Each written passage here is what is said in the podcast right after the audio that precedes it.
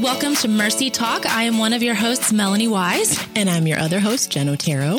Mercy Talk is presented to you by Mercy Multiplied, a nonprofit Christian organization that is committed to seeing hope restored and lives transformed through the love and power of Christ. Since 1983, Mercy has helped thousands of young women break free from life controlling behaviors and struggles through our free of charge, biblically based residential program. That's right. And Mercy's outreach activities are designed to educate, equip, and empower men and women of all ages to live free and to stay free. So on Mercy Talk, we want to tackle real life issues and everyday struggles that affect our lives by applying the same biblically based principles of freedom that we've seen effectively change lives for 35 years. To find out more, go to mercymultiplied.com. You can also find us on Instagram, Facebook, or Twitter at Mercy Multiplied.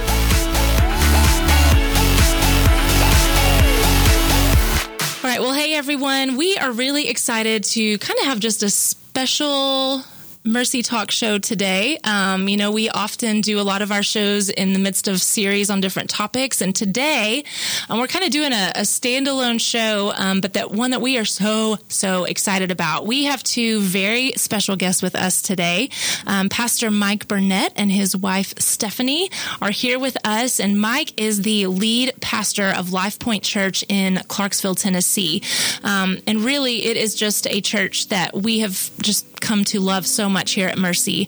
Um, we've been connected with them for a little while now, and I know that um, they've had our founder Nancy come out and speak a couple of times at their church. We, um, I know that you guys are actually using a lot of our uh, Keys to Freedom resources in different areas in your church, um, and then we've had them come out and speak to our staff and our residents before. It's just been a really cool connection, um, and I know one that's just begun. So we're thrilled to have you guys with us today. So we appreciate you taking the time to to come and be with us. For sure. It's our pleasure. Yes, thank you for having us. Well, and and something that we're going to be jumping into today, um, I feel like it's I can't not say some of just kind of your heart and what you you guys are doing there um, at Life Point because um, a fact that we just recently learned Yes, about we Life did. Point Church is that a uh, a recent study, it's Outreach Magazine, that releases this um, this statistical information from what is it, Life Lifeway Yeah.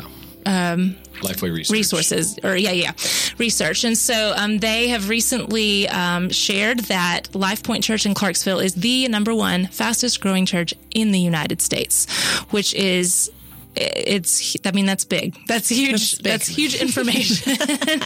Um, and something that you know as we just uh, look at what's happening there at life point and the way that you are impacting people's lives impacting the community and just even in our conversations with you guys in the past just knowing your heart for the church and knowing um, how i just think it just so beautifully aligns with the father's heart for his Yeah. church.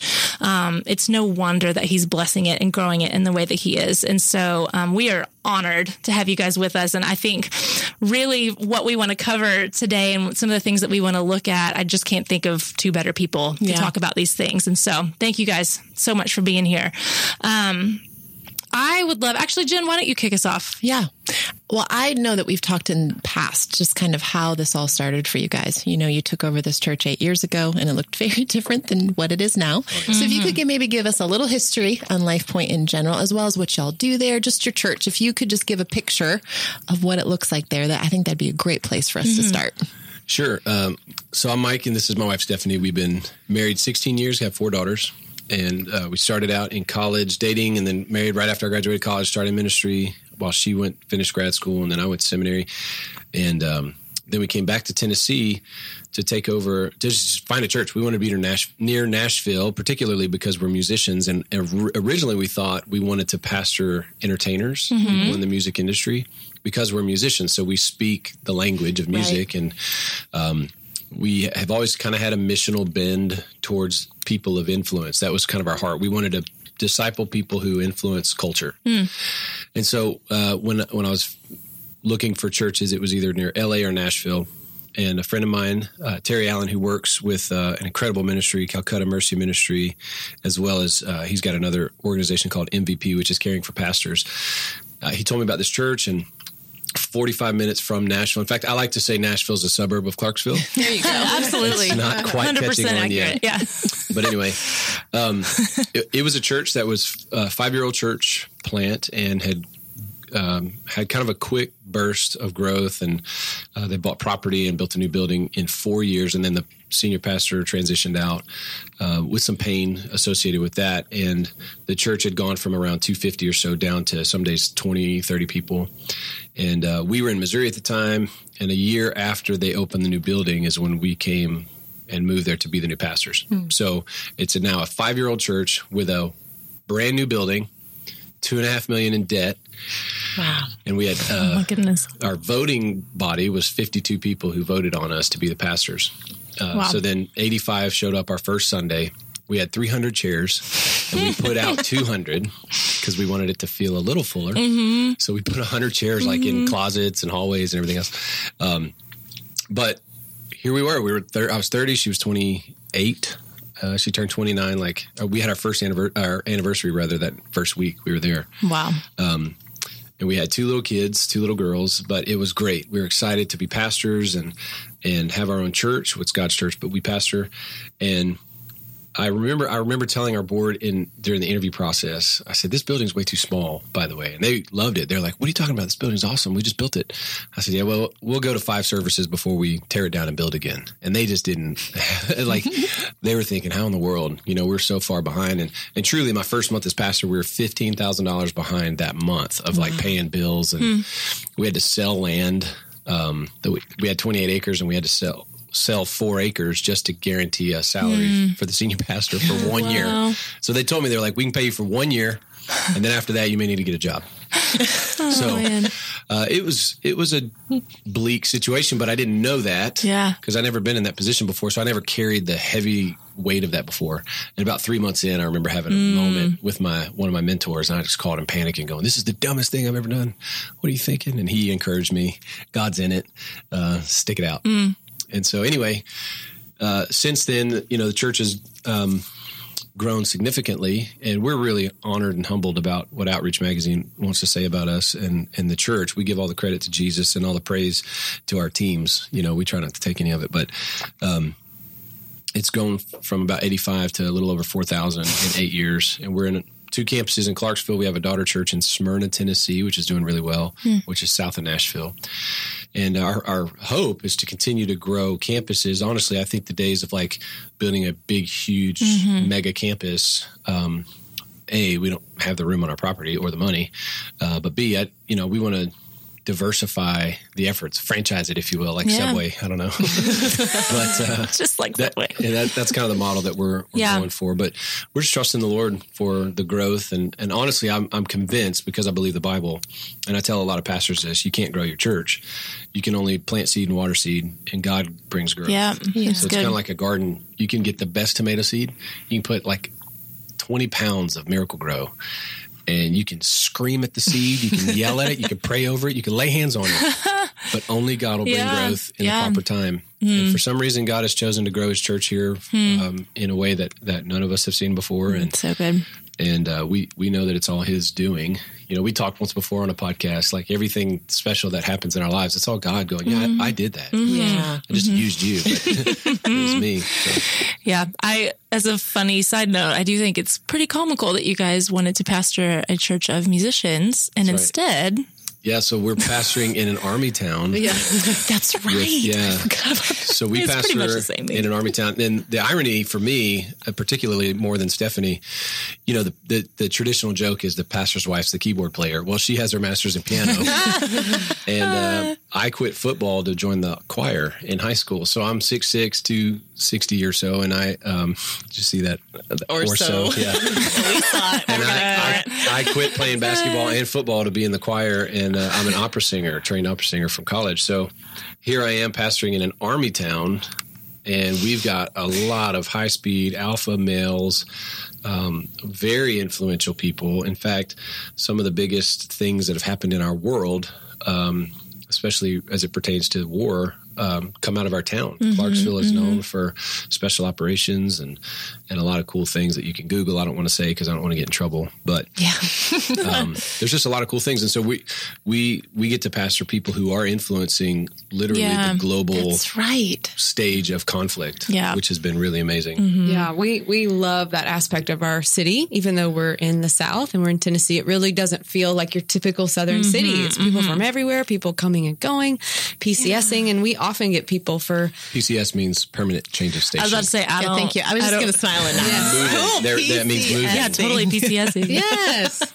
So we get people for two years, three years at Yeah. a time max. They get antsy. They're ready to go. And I'm like, wait, you want to leave us? Yeah. But that's just kind of in their DNA, you know? And so Mm-hmm. we've had to really kind of change our thinking that um, instead of taking it personal every time, you know, towards the government that they're moving people, I just started going, you know, we have an opportunity Mm, to invest in these families for two years, maybe three. And then God sends them on their way. It's kind of like missions in reverse. The government, this is on the government's dime. They're paying to move people to Clarksville, to Fort Campbell. And we're praying every week that God will send unchurched, uh, lost people. And if they're in the military, even better, send them.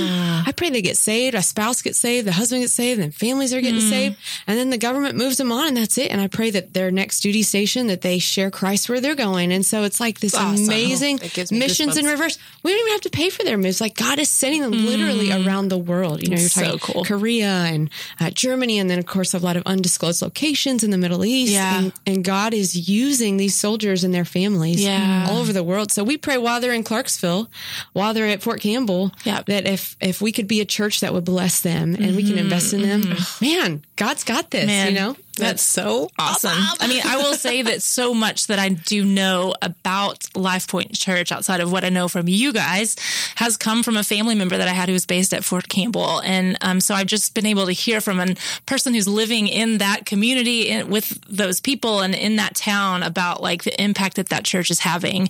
And I know some things that have even happened close to home from my family member that has just been like, I mean, that's happening. The thing that you're praying for is absolutely happening. And so it's just, it's just amazing. And, and I'd be interested to know, even just kind of, you know, you can go to a church's website and be like, okay, this is what they do. These are the ministries they have. These are, you know, but from, from your perspective as the leader of that church, what would you say are that some of the things that just really kind of make Life Point who you are? Um, you know, if it's values or just the heart of who you are, what, what would you guys say to that? So, um, coming here was, uh, to me, it's been a huge experiment in missiology. And I think a couple things. The, I think the local church has, has got to reclaim a missional heart for a city. Mm, mm. Right. So we've, in the evangelical world especially, we've made mission something we do over there. Yep. And it's something we do in other countries or we do in impoverished parts of town or whatever. And so we build churches based on brand names. We build it's the first assembly, it's the first Methodist, it's the first this or the second that, or we give it some new trendy name and then we subtly put what we belong to. Hmm. And we try to build churches around again identity, something we talked about once before, which is theological branding or denominational branding. But I think the pulpit is the center of missional output for a church. So, like, I look at the three square miles, you know, or the radius of two and a half miles in any, any direction. I go, who's here? Uh, what's God doing? Where's God missing? What's the language of the land? Yeah. And how do we lead a church that looks like where we are? When I hmm. was, I remember after seminary interviewing for churches, and somebody asked me one time, they said, okay, if you're at our church for three or four years and it's got Mike Burnett's DNA on it, what does Mike Burnett's church look like in three or four years? I said, hopefully nothing. Hopefully it's closed if it's my church. Uh, hmm. but if it's Jesus's church, it looks like the city it sits in. Hmm. And so we, we have from the beginning. When I remember when they interviewed me at Life Point, they were asking, you know, what's your vision? What's your vision? What's your vision? I said, I don't know. I got to get in town and learn the city. And it's it's it's a huge exercise in missional ecclesiology. That's uh, that's the language that I I use for it. It's we want to do church like missionaries to our city instead of doing church through a brand and a history of a denomination. Let your church reflect its city racially, demo, uh, geogra- uh, excuse me, racially, uh, financially, gender wise, career wise. So, like 65% of our city is military connected, and so is our church. Hmm. We're about 30% non white in Clarksville, and so is our church. We have economic diversity throughout our city, and so does our church. We want it to look like our city, but we're very intentional for that. We want it to look and sound and, and talk like our city. Hmm, mm-hmm. So that, That's awesome. that's one thing. I think if you if you would uh, be missional to your town, it's risky hmm. because you'll start attracting people that don't look like you.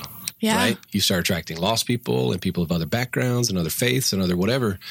And you got to know that Jesus loves them all. You can't just say, well, that we got a church for you on that side of town. We got a church for you. Mm-hmm. No, no, no. We're the church of Jesus Christ. His kingdom's very colorful and very diverse. So that, So that good. was part of it. Like I, I learned in school too, this, this idea of what we call the missional helix. Um, Ray Bakke, B-A-K-K-E, wrote a book uh, really for pastors about this idea of missional ecclesiology and that in a town, you want to discover the history, theology, and the culture of a city. And out of those things, build a strategy. But a lot of church planners, a lot of churches start with strategy and then hope if I build a strategy, they will come and then they'll become my strategy. Right. So we want you to, we want to attract you to our church through, you know, I don't know, Halloween block party or whatever kind of events. And then once you get here, come be like us. Right. But I, I went the other direction and I said, okay, I'm going to discover what this city looks like. What's the history of our town? What's the theology of our town? Which means where's God active? Where's God missing? What do people believe? What do they misbelieve? Uh, what's the culture of our town and the, the history, theology, and culture? And then we're going to build a church that reflects that and points all of those things to Jesus, right? Let Jesus be the king of this culture and this. Let Jesus rewrite the history and the theology of our town. It's very risky but it's way more rewarding. And here's what's happened: we've seen over fifty percent of our church are people who are not saved, or newly saved, or had been out of church for a very long time. The sociologists call it unchurched and dechurched people.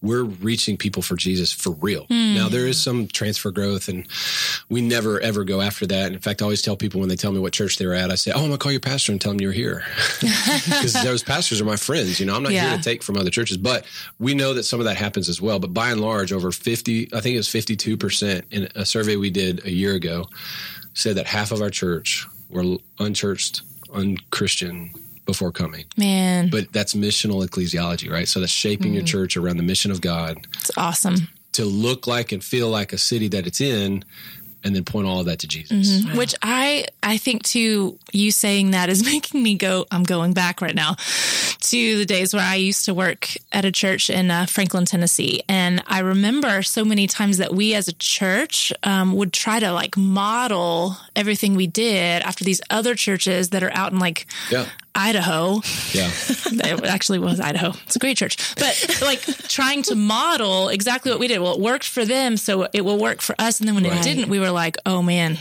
got so that- issues." you that's, know, that's like a real strong good. tendency. And honestly, in the position we're in too, people are asking us a lot, like, "What are you doing? What are Uh-huh, you doing?" And I'm always quick to say, "Here's some here's some systems we have, but you have to know your city. That's good. It's different. Like if I pastored in, um, you know, Florida with all these New York retirees coming down that just come in the fall, or the you know s- snowbirds that come in the winter, Yep. I would pastor it very differently. Yeah. I would dress it. I talk different. I'd act differently, not because I'm different, but because I want to be all things all people, Yeah. so that I might save some. Paul says, but you have to learn your city. So my pastor and my mentors come a lot of them out of Birmingham. And Birmingham's different than Clarksville. Mm-hmm. Birmingham is an iron town with a lot of traditional and lots of old money. Hmm. We don't have that in Clarksville. uh, we have a lot of transfer growth. We got a lot of racial diversity, and it like Birmingham has a racial divide. It's huge in the civil yeah. rights history of our country. The racial division of Birmingham is way different than the racial division of Clarksville. There's a lot more melting together in Clarksville because military and people from all over the world, German, Korean, African American, Hispanic, everybody from all over the place. So we don't feel the same tension, even though Chris Hodges is my pastor, Dino Rizzo is my overseer, and we get mentorship from there. I don't want to f- feel like them. Now I may learn systems from them, Right. But we have to know the culture of our town and be willing to settle that.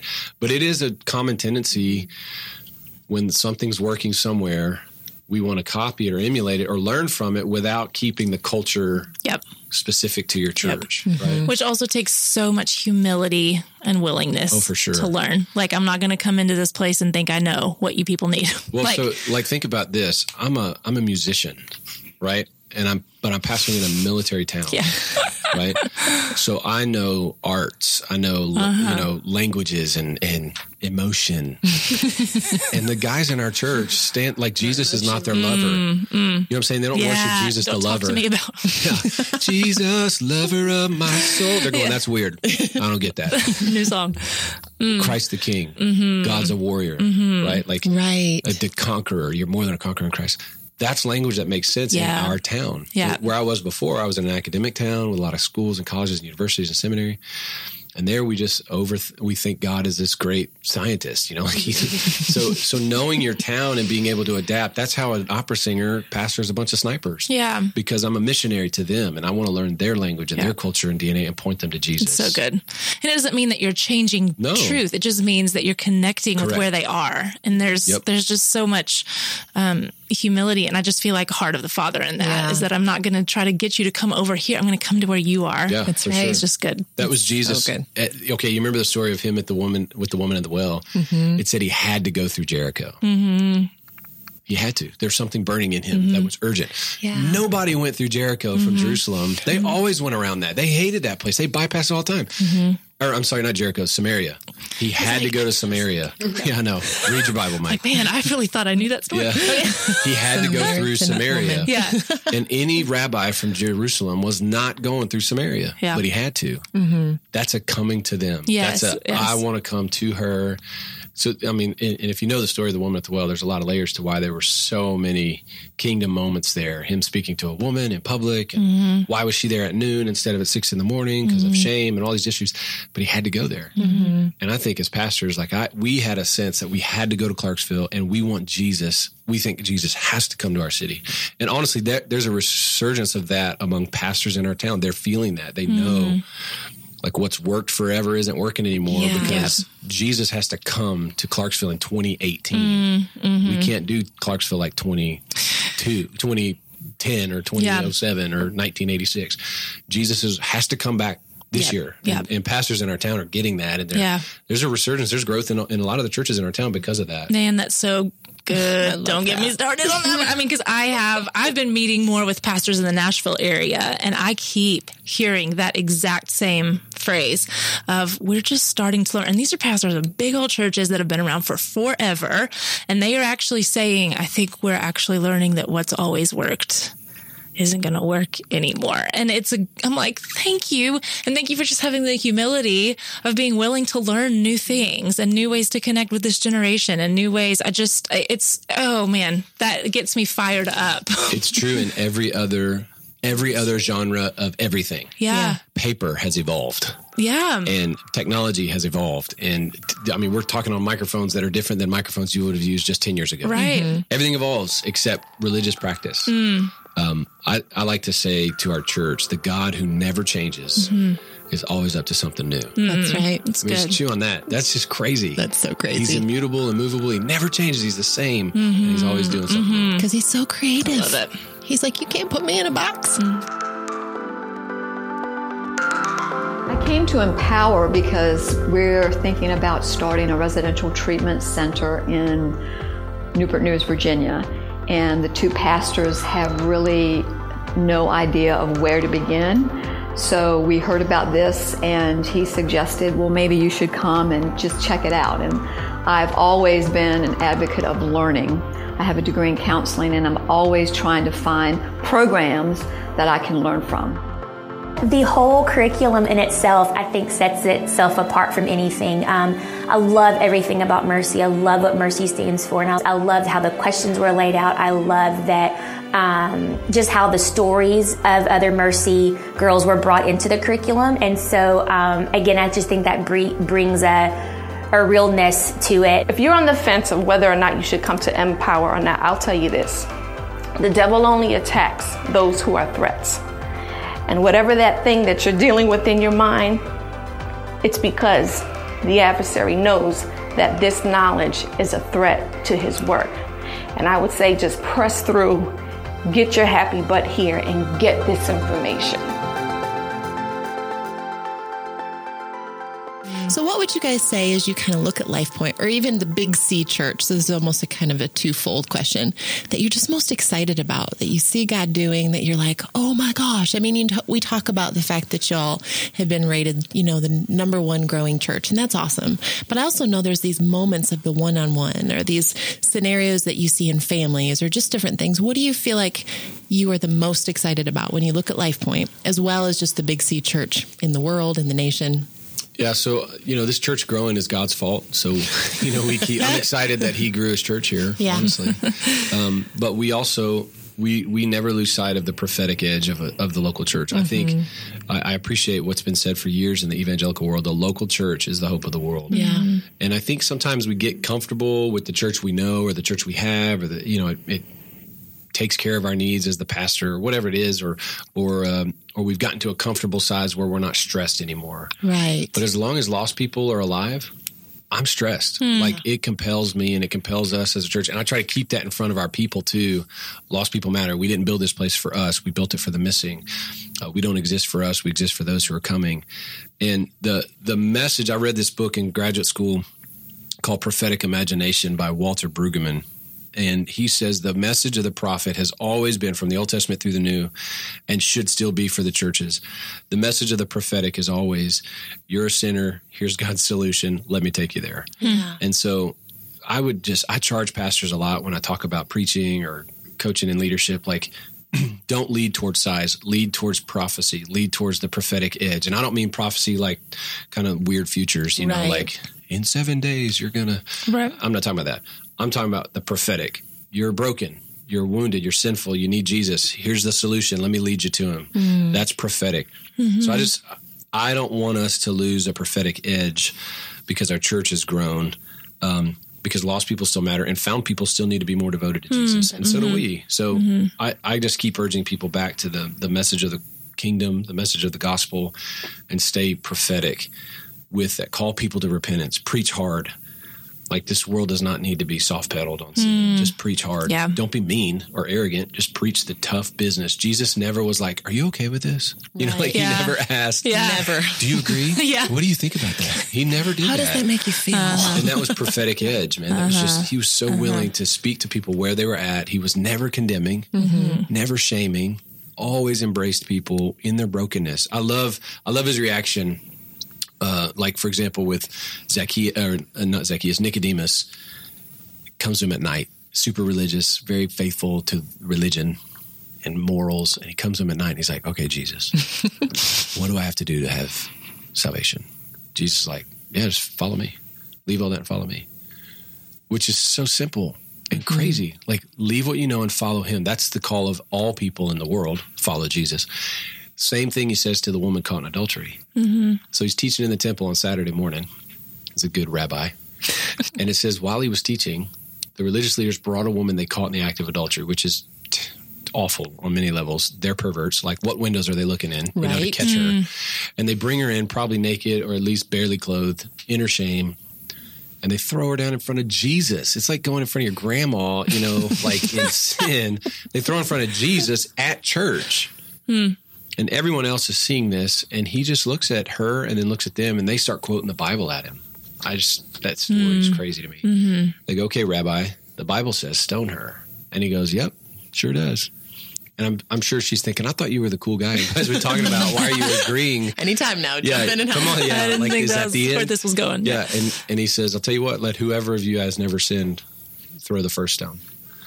And then he starts looking down at the ground, and I don't. It, it's very speculative as to why he did that. I've joked before. I think he was designing the, the Jesus fish, you know, like just playing in the dirt. That's where it all started. Yeah, he's like, that's cool. I'm gonna show Peter that later. But anyway, he um, he's looking. I, I wonder if he was honestly looking at the ground so he doesn't shame her by staring at her in her in her sin and her shame. But uh, then he stands back up and he says, "Well, lady, where are your accusers?" She says, "They're gone." And he says, "Neither do I condemn you. Leave that and follow me." Mm. So the same thing he said to the religious person, mm. he said to the woman caught in adultery, he said to Peter when he called him, "Leave your your boats and follow me." Like pastors, we got to get back to that message. Mm. Leave what identifies you, leave what shames you, leave what made you, and follow Jesus. Yeah. Don't apologize for asking people to lay down their pride, their greed, their sin to follow Jesus. That's so good. It's the message of Christ. There's a new king in town. Hmm. It ain't us. And so preach that.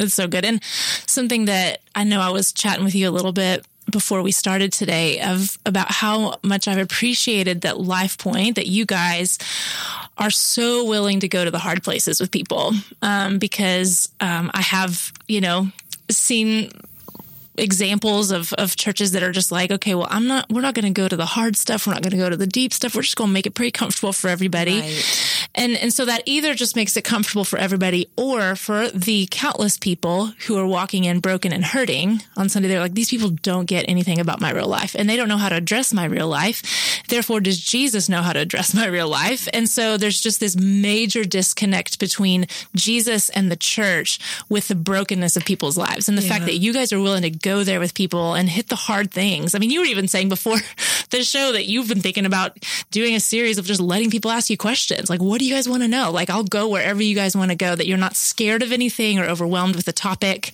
but that you're willing to, mm-hmm. to go there. So I think that's amazing. Yeah. So Jesus, God will give you broken people if you make room for them. Yeah. And I think part of, especially my background, I, you know, I've, I've lived through brokenness. I've experienced it. I've seen it. Stephanie has too.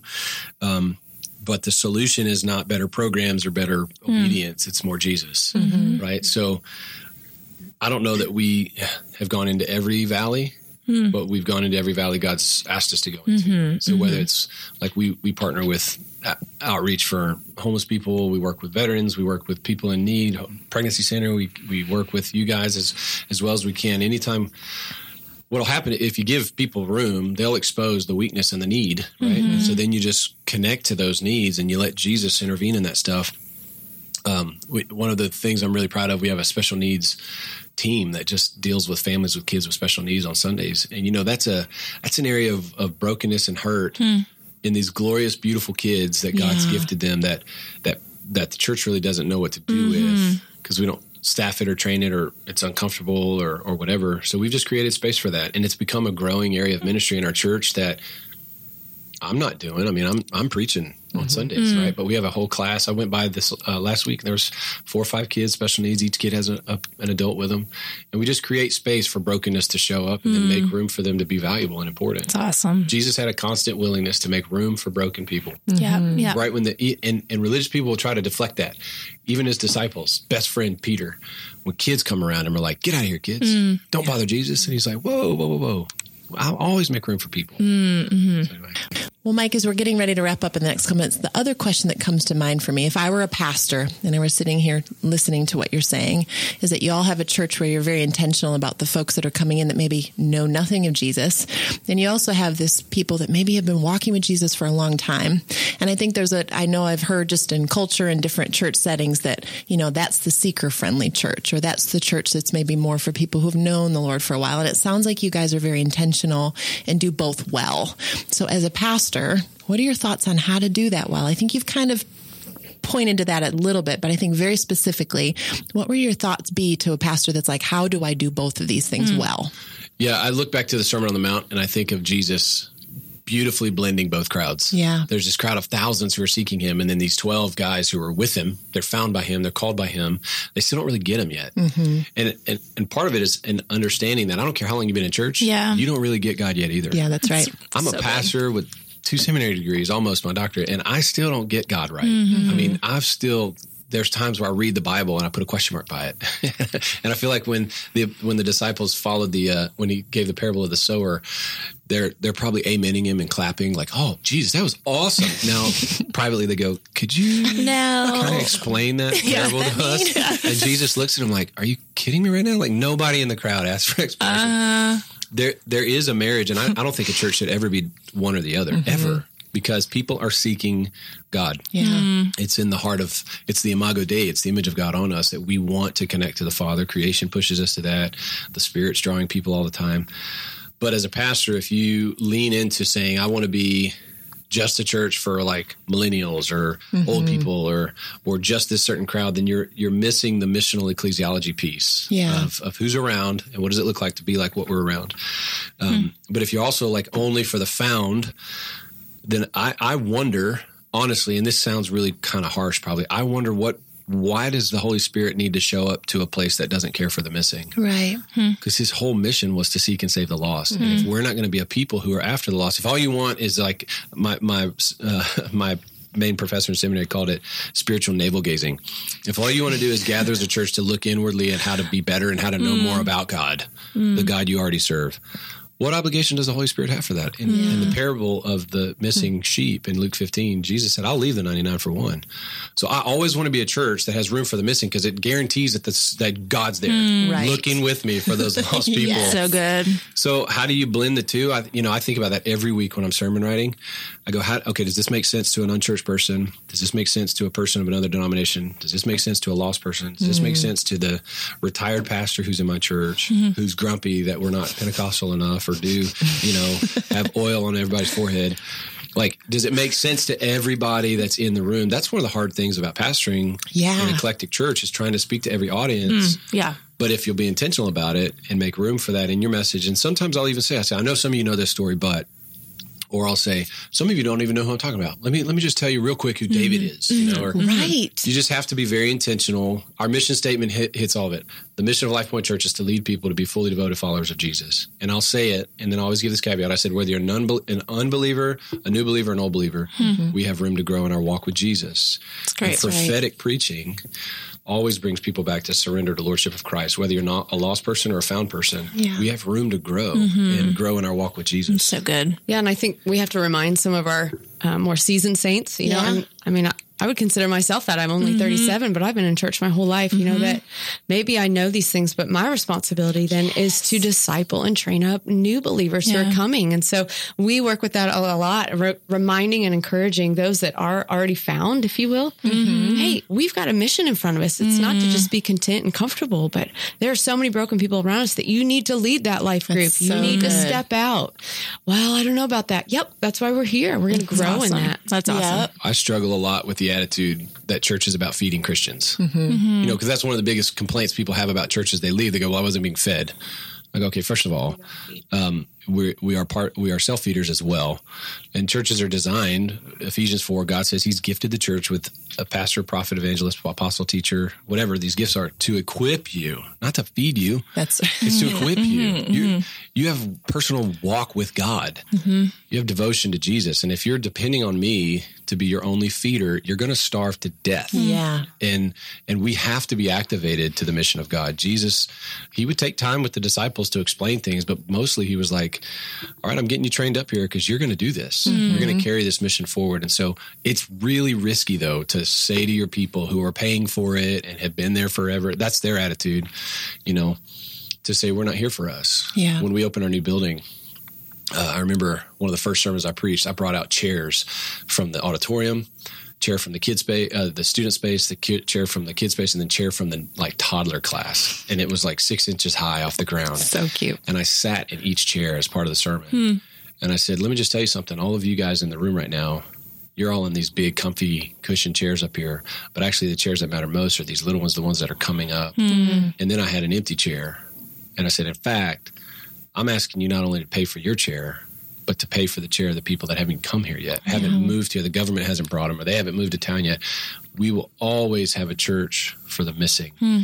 Be a church that has room for the missing, because that's that's the heart of the kingdom of God. But but let me shape let me lead and, and pastor you mm. as found people to have that heart to make room for the missing. But it's risky. They'll mm-hmm. fight you on it. Mm-hmm. And and I fight it too. I mean, it's way easier to just kind of have my own little holy roller club, mm-hmm. you know, and, Joke. and be like us. But yep. that's just not the way Jesus did ministry. Yep. It, that's great. I mean, honestly, just hearing both of you sharing, I know this is not something that y'all are like walking around talking about, but I, it's impossible for me not to hear what you're saying and hear your heart for the church and not be like, well, of course the Lord is pouring out blessing on that church. And yes, the fastest growing church in this country. But what I love is that it's not because there's a place of surrender and humility that both of you guys bring mm-hmm. um, to your positions that I'm like, that is why it's no wonder to me that the Lord is blessing. It's not because you've got great programs or great staff, and you do. You have great programs, you have great staff, you have great strategies, you have great plans, but there is such a heart of surrender that you guys have for the church. You keep, I mean, I've heard you stop yourself a couple times where you said, my church, wait, nope, God's church that I'm pastoring, like that. It's a, you're steward of that. And so it just to me reflects the heart. And so I just think for other pastors who might be listening or people who lead in the church, there is something to be said for strategy. There's something to be said for programs and staff and volunteers and doing all this great, but there is there's nothing more important than that heart of surrender mm-hmm. for yeah. what you have been given as a blessing to steward. And so I just, I'm inspired by that. And I hope others are as well as they mm-hmm. listen. Um, and just, so, oh, just yeah. to that point, uh, just real quick, the parable of the talents, this is part of my book that I'm going to be writing. Oh, yes. Um, the parable of the talents suggests that a landowner gives all of his stuff to people to as entrustments. And it says at the beginning, it says that the the owner gave to each one according to their ability that he determined in them. Yeah, like he determines what we can handle, right? What size church life point will be. That's up to God, and He's determined whether or not I can handle it. And as soon as I stop saying humble and teachable about it, He's going to stop that because mm, I can't yeah. handle that. I mm. can't handle eight thousand if I'm not good with four thousand, mm. right? But at the end of it, in the parable, it says all of the people. It says that the landowner comes back and settles accounts, mm-hmm. and he takes it all back. Like he doesn't give any back. He doesn't give a percentage mm-hmm, to the mm-hmm, to the guys. He mm-hmm. doesn't. Hey, good job. Here's ten percent. He yeah. takes all of it back. Yeah. And so at the end of each of the first two, the five talent guy and the two talent guy, he says, "Well done, good and faithful." He didn't say, "Well done, good and fruitful." So I don't have an obligation, and I don't stay up at night trying to be fruitful. Mm. I just want to be faithful. So good. And with faithfulness, God will bring fruitfulness. I said that earlier that you can plant the greatest seed in the world and put Miracle-Gro, pray over it, lay hands on it, but God will grow it when He's ready. Mm-hmm. All we can do is be faithful with another man's church. Mm-hmm. It's God's church. Mm-hmm. And the day will come when I die or retire. That's the only two ways I want to go out. um, Lord's will, honestly. Yeah. But, and another, God will give that church another pastor. Mm-hmm. And it's his church. Mm-hmm. So we we not only say that we truly believe that. So we uh, sometimes I somebody asks me like, how does that feel to have the church like that? And I go, I feel like a little kid with Vaseline drenched hands carrying a glass vase. Mm. That's my mom's precious heirloom, and I'm mm. like, hmm. ah, you know, and, and I feel like God's watching me sometimes, like, don't drop it, don't drop it, don't drop it. But it's not mine. Yeah. I don't get to keep any of it. I have to turn it all back in. Mm-hmm. And my mm. our hope is to be found faithful and. Um, that's what stirs us the most of all. So that's when hard decisions are even harder because it's it helps to make hard decisions because it's about faithfulness to another, to God's flock, to God's church, God's house, um, and and it makes it easier to sleep at night because I don't stress about it because God will grow it when He's ready, and if He mm-hmm. chooses to stop mm-hmm. growing it, that's on Him, not me. Mm-hmm, mm-hmm. It's good. It's good. Well, I think as we as we wrap up, I would love to give both of you guys just one opportunity um, before we sign off of um, you know what would you say if you were just standing in front of a room full of people who are leaders in ministry, leaders in the church? Um, Stephanie, specifically, if you had anything to say to women in ministry um, or women who are married to senior pastors, one of the yeah. two, anything that you guys, if you were like, if I could say one thing to challenge or encourage, what would that be? Okay, I'll go first. I, I had four, but um, oh. let's see. Uh, go girl. well, I can I can uh, condense here. So pray for your spouse. Yeah. Um, I mean, sometimes we don't realize the weight they carry, the burden they carry. They may uh, uh, unload a lot on us, but we forget the, the weight they're carrying. Mm, so bring that before the good. Lord. Um, the other one was be you, be yourself. Mm-hmm. You know, mm-hmm. we're just in a social media culture where we're, we just don't measure up. We don't speak well enough. We don't uh, dress the best way. You know, there are just so many things we don't measure up to. Mm-hmm. But, you know, my church um, wants nothing more than for me to be who God's called me to be. Yeah. They, they don't want to see um, the latest, greatest pastor's wife trend out of California coming to Clarksville. They want, you know, yeah. Stephanie to be Stephanie, yeah. you know, and if that means I'm, maybe I don't speak, but I love to pray over people, mm-hmm. that's what I need to be. You know? Awesome. So, that's great. So that's realizing that. Um, uh, can I just give a quick challenge? Please. Um, challenge away. Yes. We're all about it. Um, I, I, think an important thing to remember as a pastor's wife or a ministry leader's wife is that um, you need to grow in your personal walk with the Lord because um, I think for the first couple years, I would it's like, oh, Mike knows the answer to that, or he can handle that conversation, or I'll let him mm. answer this. And you just defer to the leader because mm. he's up on the studies, he's up on this. There came a point where I'm like, wow, I'm not going to stand before the Lord and give an account for Mike. Mm. Like, I'm going to give an yeah, account for what's the Lord's asked me to do, you yeah. know? And if that's ministry in the home, great. If that's ministry on a stage, great. Whatever that looks like for your context. But you need to be faithful with that and cultivating and developing mm. your personal walk with the Lord. And we just can't um, let the husbands carry that. You know, yeah. Have to be responsible for. Yeah. So don't be critical, be prayerful. Mm-hmm. There's a lot of things it's easy to be critical about. Be prayerful. And then the last thing was um, love the little ones in your home. We were just having a conversation about mm. this that, you know, the days are long and the years are short. Mm. And so ministry will still be here when our little ones are out yeah, the house. right. But we got to love them. What does it profit us to grow a church that's vibrant and healthy at the cost of our, our kids not knowing that's Christ so because we just were unavailable or whatever the case? Oh, so, so we just want to love and invest in them. We're not perfect at it. You know, it's something balance is a hard word in ministry. And so I'm, we're constantly bringing that before the Lord and being strategic with our schedule, but um, love them while they're in our house. Mm. Of course, once they leave too, we'll still love them. it's huge. And we tell our team to five things love God, like live and lead out of a heart that loves Jesus, um, humbly, you know, love people. Don't forget that we're in the people business. This is what we do. Mm. Jesus didn't come to save buildings mm. or your bank account, He came to save humans. So love the broken, love the found. They're all broken. Mm. Um, stay humble and teachable let others speak into you. Even like a church of 100 can teach me something. Mm. yeah. and I, I, just want to be teachable. It's a value in our staff that uh, it's a non sequitur. You got to be teachable. Mm. uh, choose joy. Like we laugh a lot. It's just fun. So I, I, can't believe pastor chris taught me this. Uh, it is a privilege to serve. Mm. and so i have nothing but to be thankful that god let me of all people in the world serve in his eternal kingdom. I mean this is book of acts type stuff yeah. that i get to be a part of. Hmm. um, and at any level. When people are getting saved, it's Book of Acts type stuff. Right. So be joyful and rejoice in that, and then just be excellent at what you do. It said about Jesus, yeah. he did everything well. So yeah. just be excellent at it, and that doesn't mean be perfect. It just means try hard. You know, because yeah. it's another man's, for the lack of a better term, it's another man's kingdom. It's another man's flock. Mm. So I want to steward his church in a way that makes him pleased. Uh, awesome. happy. Mm, so, so, good. Oh, you guys, it's been so awesome, awesome, awesome. We've loved it. Thank you so much. Having yes, you guys with us. You. Oh, it's so good. Well, if you all, as listeners, are interested in learning or know, knowing more about Life Point Church, you can check out their website at lifepointchurch.tv. Um, and if you want to follow Pastor Mike on social media, you can find him at, at My, Pastor Mike Burnett on Facebook or Instagram and at Mike Burnett on Twitter. We hope you enjoyed the show today. If you have any thoughts or questions about what we discussed, or if you'd like to share your ideas for future podcasts, podcast topics, please let us know by emailing us at mercytalk at mercymultiplied.com. And if you're enjoying Mercy Talk, be sure that you go to Apple Podcasts to subscribe and to leave us a five star review. We also want to remind you that Mercy Multiplied and Mercy Talk are funded solely by donors, and we are so thankful for the support of so many people all over the country and even the world. So please consider supporting this free programming by giving a gift at mercymultiplied.com. And don't forget to follow us on Instagram, Facebook, Facebook, or Twitter at Mercy Multiplied. Thanks for listening today, and we hope you'll join us next week.